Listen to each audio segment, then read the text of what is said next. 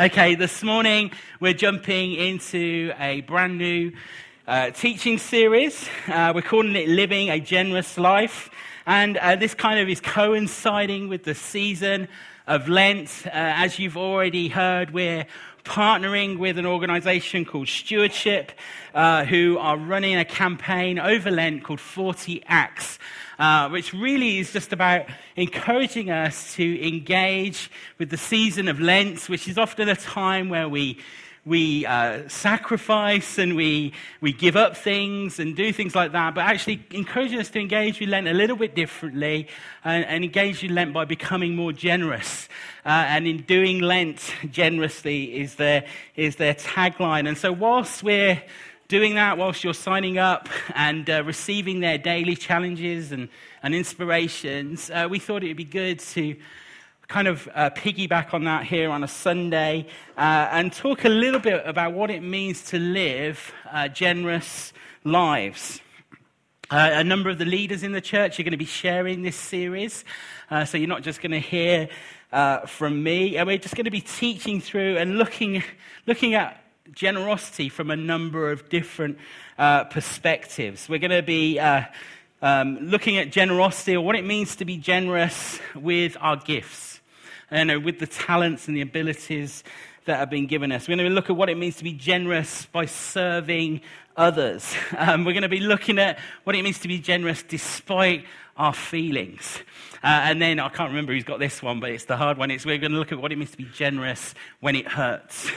Um, when it costs us, uh, when it costs us something, and then to finish up on Palm Sunday, we're going to be um, inviting you to respond in a couple of different ways. First is, is in the area of teams. Um, as many of you know, um, to make church happen, it takes a number of different teams uh, to function. We have over um, about, about 90 people each month who, who just serve here on a Sunday across the month uh, to, to, to make things happen. And then we have all the things that go on during the week as well. And so, you know, one of the things that we really value in the life of our church is, is that everybody gets to play. Everybody gets to be involved. Everybody has the opportunity uh, to contribute, to get their teeth into something. And, uh, you know, uh, it doesn't, it doesn't have to be left to a few people who are paid to do the job, but actually we all get to contribute. Now, the good news is, is that when we look at our statistics, about 51% of you um, give a little bit of your time and your energy to help us do what we do, which is, which is fantastic. But that actually means that 49% of you still need a job. Okay? Um, and if we're going to talk in real numbers, that means there's at least 85 of you who don't do anything. I, I don't mean that. I don't mean that really.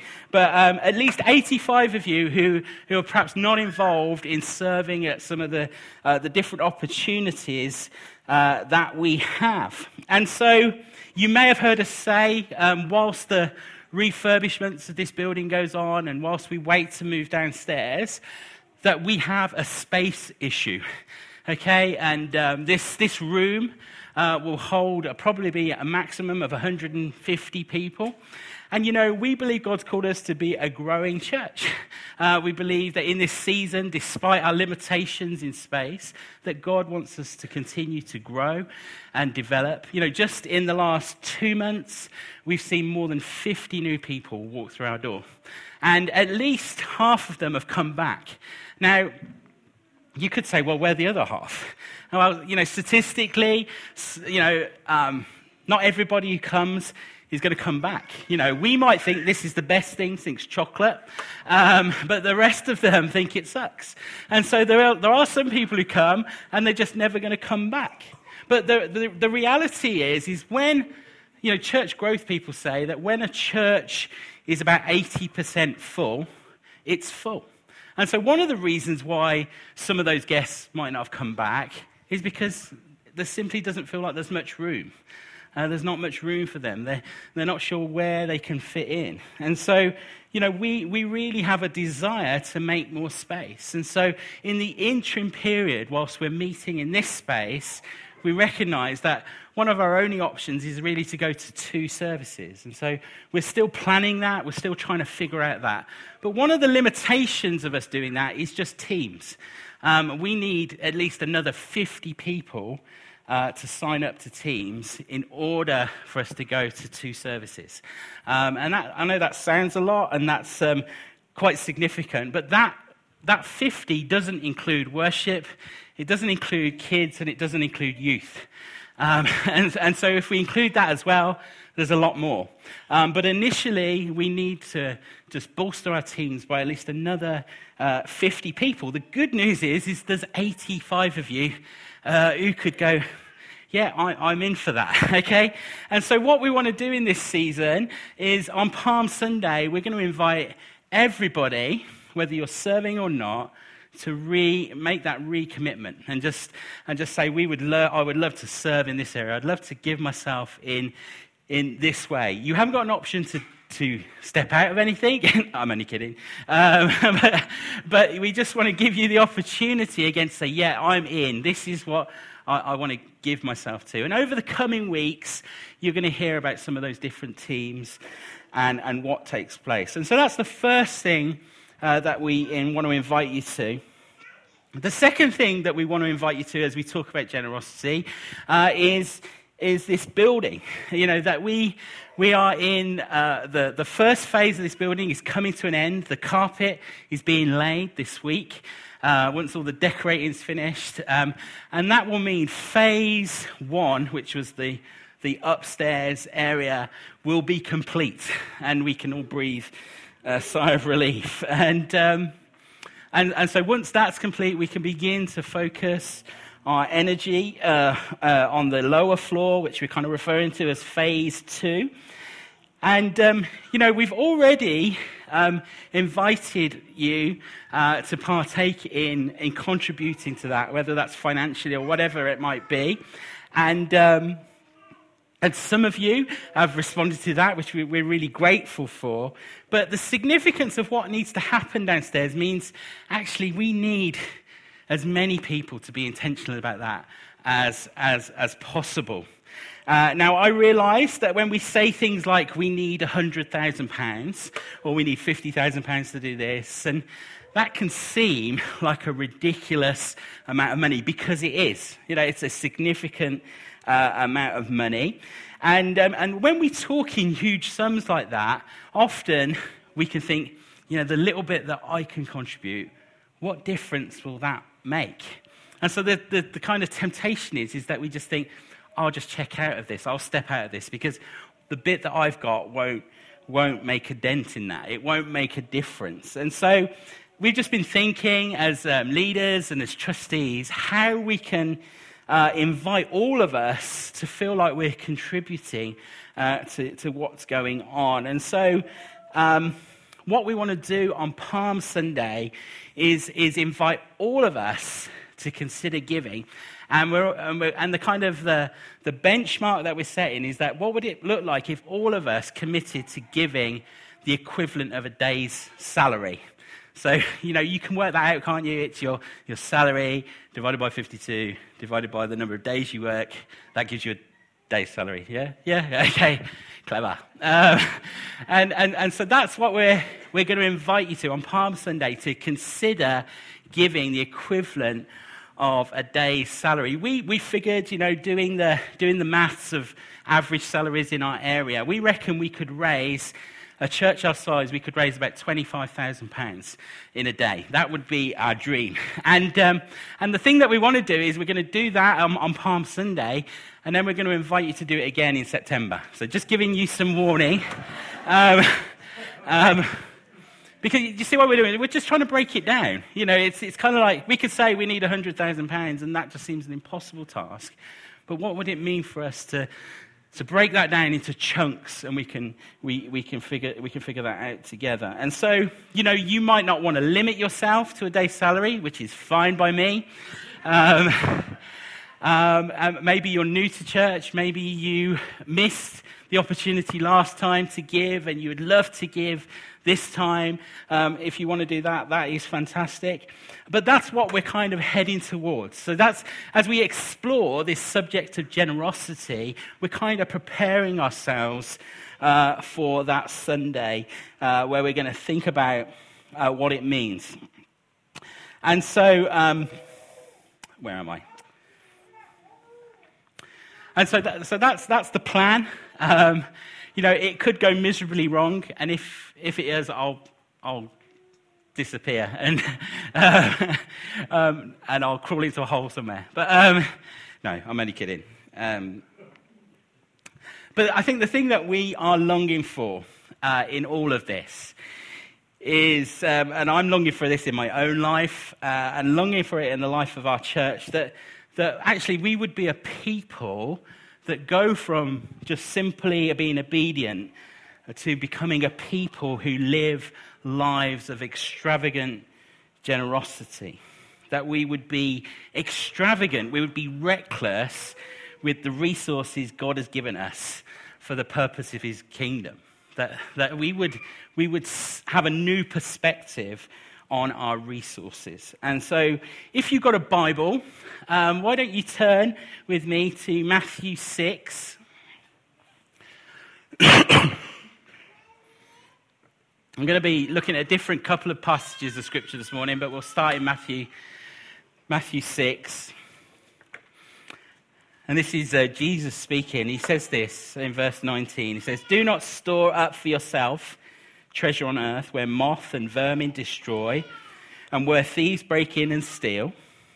But store up for yourself treasure in heaven where moth and vermin do not destroy and where thieves do not break in and steal. For where your treasure is, there your heart will also be.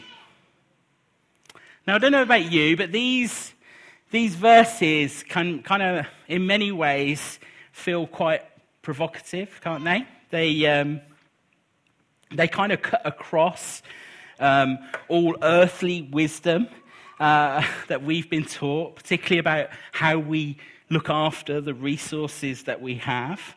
You know, we're, we're told to, the re, our resources, we're told to keep secure, aren't we?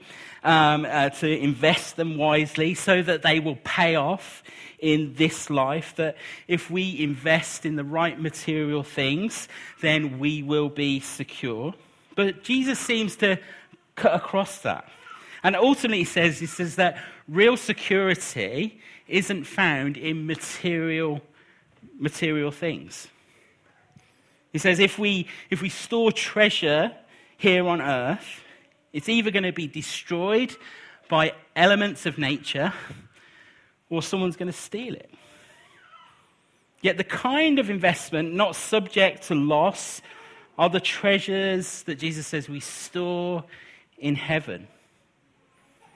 And there's this, this idea that God cares more about the condition of our hearts when it comes to our resources than the condition of our wallets. And so the real measure, I th- the real message, I think, in this passage um, and the real message of generosity in this passage is, is really it's all about our perspective. It's all about how we see things. And, and, and so, what I want to kind of do to launch this idea of generosity is, is think about how do we live with an eternal perspective? How do we put an eternal perspective on things? You see, it's really easy for us, isn't it, as, as individuals and as families, to have a very narrow perspective on things and not see beyond our own kind of border fences. But generosity, I believe, is, is found with an eternal perspective. And that's not just us being people who get to live for eternity, which we believe in Christ we do but actually being people who live life for that which is eternal.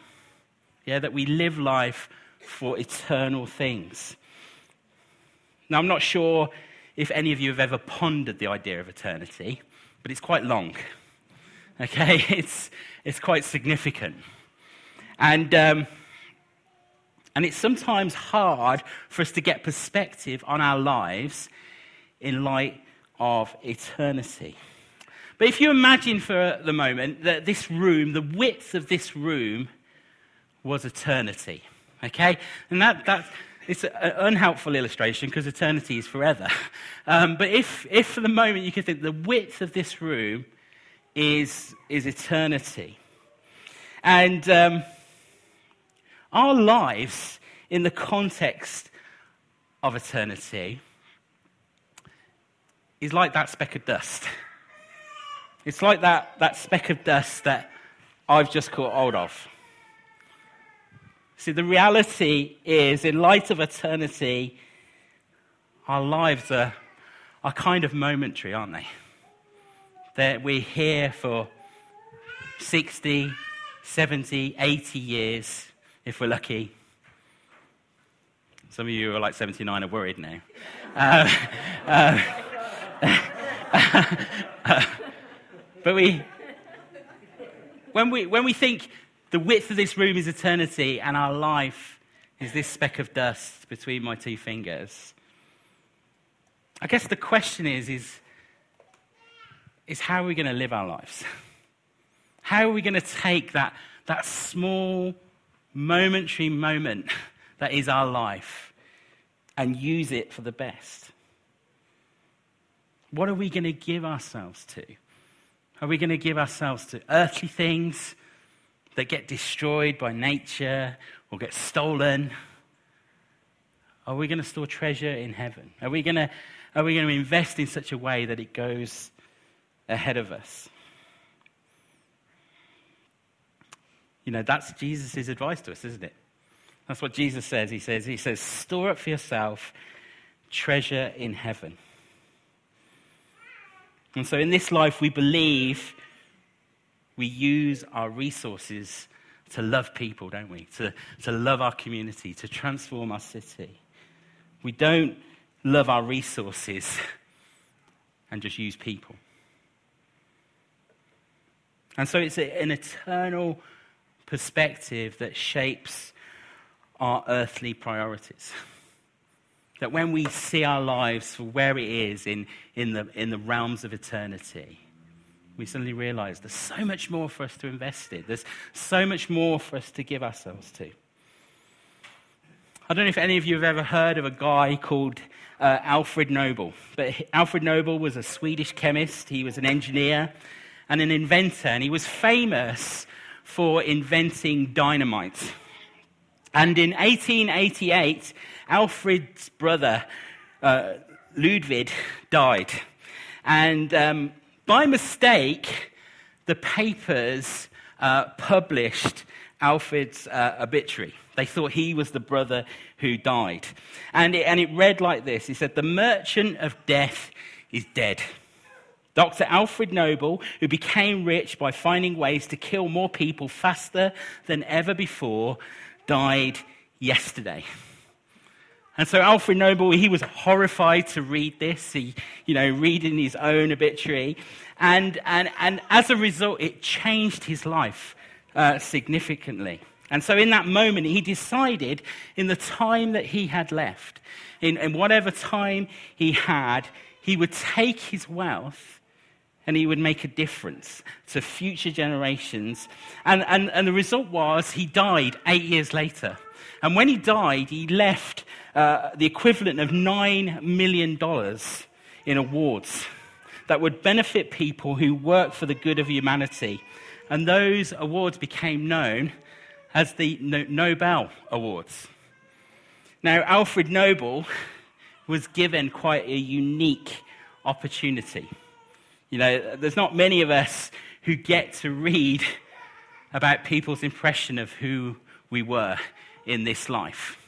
And I, I, I just wonder, you know, if we had that opportunity, if we had a moment where we could read our own obituary, what difference would that make? What, what, how would that change the way we do life? How would that change with the way that we use our resources? You know, would we carry on being tight fisted and building our own little kingdoms? Or would it cause us to think uh, beyond ourselves?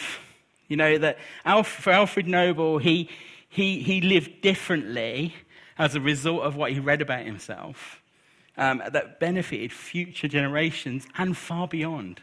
I don't imagine he, he, could have, he could have even conceived what would come of that investment that he made. Now, we hate talking about giving in any kind, don't we, in the context of church. Uh, it always makes us feel a bit uncomfortable, and that's not just because we're British. Um, and as a result of hearing someone like me talk about giving in, in different ways, I think uh, we can feel differently. We can respond in some different ways. We can feel like we have to give. Okay, so we get this huge sense of obligation, uh, uh, guilt that somehow if I don't give of my time, my energy, and my money, uh, I'm not going to be welcome here. And I just want you to know that's true. No, it's not. Um, I just want you to know that there's nothing further from the truth. Now, you're welcome here, regardless of what you think you can and cannot give. You know, you're welcome to be part of, of the family. You don't have to do anything. That's the reality. And if we don't think like that, then, then other of us can become, can take on this mentality that if I give, God's going to give me something back. And we function within the, with this kind of give to get mentality. But the reality is, is that's not a great motivator either. You know, um, God is good and He loves us and He loves to bless the resources He puts in our hands. And, you know, when we sacrifice the resources, He loves to bless us in return. But He isn't a divine fruit machine. You know, we don't put our money in, pull the lever, and expect more back. That isn't how it works. And so instead, I think we're, we're called to be a people who get to give. We get to give. That it's, it's our honor, it's our thrill that we get to give what God puts in our hands. And so when it's time to be generous, when it's time to be generous with our time, with our energy, with our money, do we approach it with a sense of duty? I need, I should do this, I should do this. Or do we see it as an opportunity? An opportunity to do something that will last for all eternity, that will go on ahead of us. Maximus in the movie Gladiator, he says, Whatever we do in this life echoes into eternity. You see, our time, our energy, and our money, the resources we get to give in this life, they all belong to God. And so, I'm not, what I'm not saying is, is we should just put them all down and go and move into a mud hut somewhere. You know, that we should just, we should just set everything aside. I'm not, I'm not saying that actually, the Bible is quite clear that God blesses people to be wealthy. And, and actually, we're probably some of the most wealthiest people in the world right now, in this room. But God blesses us with wealth.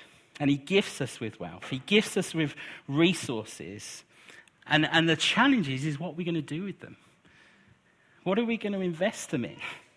How are we going to take what God gives us and bless others? And it's far more than how can I be generous with my money. But how can I take all the resources that God has given me and, use, and, and begin to use them generously? How can I be generous with my home? You know, some, God has given some of us wonderful places to live. How can I be generous with my home? Maybe it's to be hospitable. Maybe it's to welcome people around your dinner table. Maybe it's to give someone a, a, a bed to sleep in for the night. How can we be generous with our cars? You know, how many of us, most of us have got cars, haven't we? How can we be generous with our cars? Maybe we can give someone a lift. Maybe we can loan a car to someone in a moment of crisis. I, I, don't know what it is. I'm just, I'm just saying it's, it's all there, isn't it? They're all our resources that God has given us, how can we begin to use them? I love the challenge this week in 40 Acts where they were saying that being generous, we often think is just about being spontaneous. You know, so we, we think we only can be generous when we're spontaneous. And actually, they were challenging people to say, actually, there's some intentionality to being generous. And they encourage people to have a generosity kit tucked away. You know, just a whole stack of resources that you can lean in towards being generous because you've got a, a spare umbrella in your boot or, or whatever it might be. And, and, and so, being generous with what we have, with the wealth of what we have, is, is an intentional thing. You see, when we live our lives with an eternal perspective, we recognize that it belongs, it all belongs to Him anyway. And so we're like, okay, God, whatever you want me to do with what you've given me, whatever you want me to do, I'm, it's at your disposal. Because I know it's going to shape my eternity, it's going to shape what's to come. See, the resources that you and I have, they can't be taken with us but they can be sent on ahead. And it's not just the wealthy or those of us who are well resourced that get to practice generosity. It's not just the luxury of the rich, but it's also the privilege of the poor. Now, you might be here this morning thinking, I haven't got much. I don't have many skills. You know, I don't have much money. What can I give? But you see, generosity is not based on equal amount, it's based on equal sacrifice. Some friends of ours who lead the Cardiff vineyard, um, James and Jen Rankin, they, they received um, this message in their offering uh, one Sunday. And it says this it says, To Cardiff Vineyard Church, Dear Sir and Madam, we are asylum seekers and not sure how long we will remain in Cardiff. Whilst we are here, we are being provided with accommodation as well as Tesco vouchers to buy food. And we do not have money, uh, and we are unable to pay our tithes and offerings in cash. Therefore, we would be grateful if you would receive our tithes and offerings in Tesco vouchers until we have money of our own. Sorry for the inconvenience. God bless. P.S. They work well at the tills. But that's quite an amazing story, isn't it? That's a profound story. And you can see there's 40 pounds worth of Tesco vouchers. See, whoever that person was, they had nothing.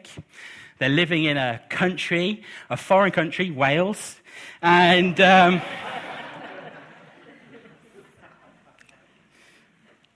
and out of their poverty,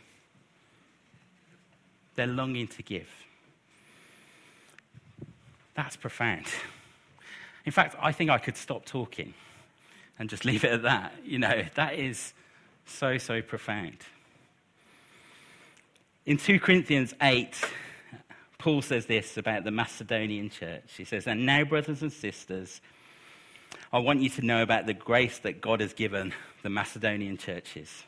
In the midst of very severe trials, their overflowing joy and their extreme poverty welled up in rich generosity. For I testify that they gave as much as they were able and even beyond their ability, entirely on their own. They urgently pleaded with us for the privilege of sharing in the service of the Lord's people. The Macedonian church wasn't a wealthy church, and it was out of their poverty that they gave. I love that. I love that. That's so much more than the biggest check any of us can drop in the offering. It says in verse 2 in the midst of very severe trials, their overflowing joy, they're ex- uh, welled up in extreme poverty, welled up in rich generosity. That's extravagant, isn't it? That's reckless. When we talk about reckless generosity, that's reckless. Romans 12, which is the scripture I'm meant to be in this morning. Romans 12, 1 and 2, it says, there, it says this Therefore, I urge you, brothers and sisters, in view of God's mercy, to offer your bodies as living sacrifices, holy and pleasing to God. This is your true and proper worship. Do not conform to the patterns of this world, but be transformed by the renewing of your minds. Then you'll be able to test and approve what God's will is his good, pleasing, and perfect will. You know, as we begin this journey together of living life generously, we need to remember at the center of it is worship. The imagery in this passage of a sacrifice refers to uh, the practice of temple sacrifice, the burnt offering, which was a, a free offering. And what they would do, they would bring the, the very best animal and sacrifice it and offer it as a sign of dedication to God. See, this was different from a sin offering, which was all about atoning for sin. And it's important to see the difference because Paul spends the first part of Romans reminding us that Jesus is our sin offering. That he's the one who's made the sacrifice once and for all. Our sin and death is, is dealt with. And our choice now is where, where, how we give the very best we can in living. You see, each and every day, our generosity, our, our sacrifice is like sweet smelling worship to the Lord the burnt offering. It was the, it was the very best animal, set apart for God, wholly given to Him. And so here's the challenge Do we give God our best? Do we give Him the very best? Or do we just give Him what's left over?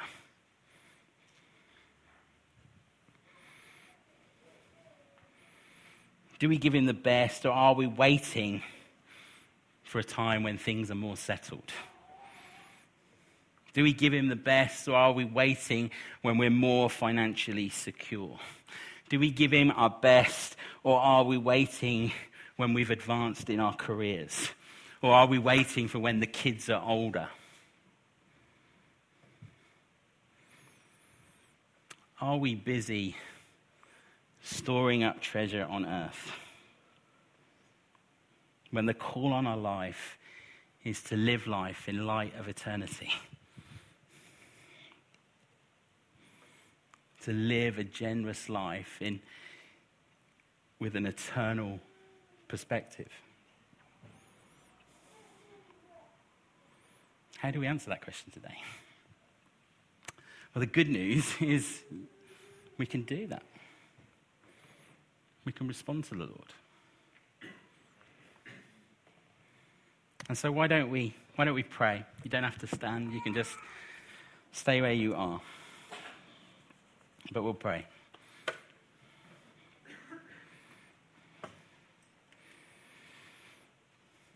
You see, generosity, it flows out of who God is.